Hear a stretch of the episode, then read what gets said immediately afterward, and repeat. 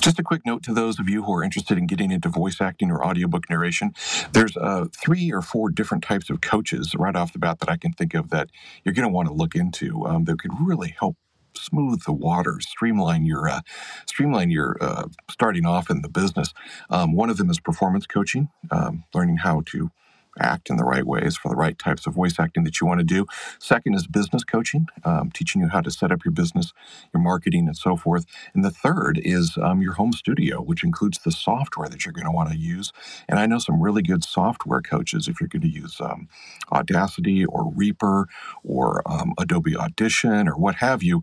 Learning that and being able to have somebody help you set up the software because it can get a little bit complicated um, is such a huge help. It will really help streamline you getting started and it will take the burden out of that whole startup process. So look me up and I'll help you find the coaches you need.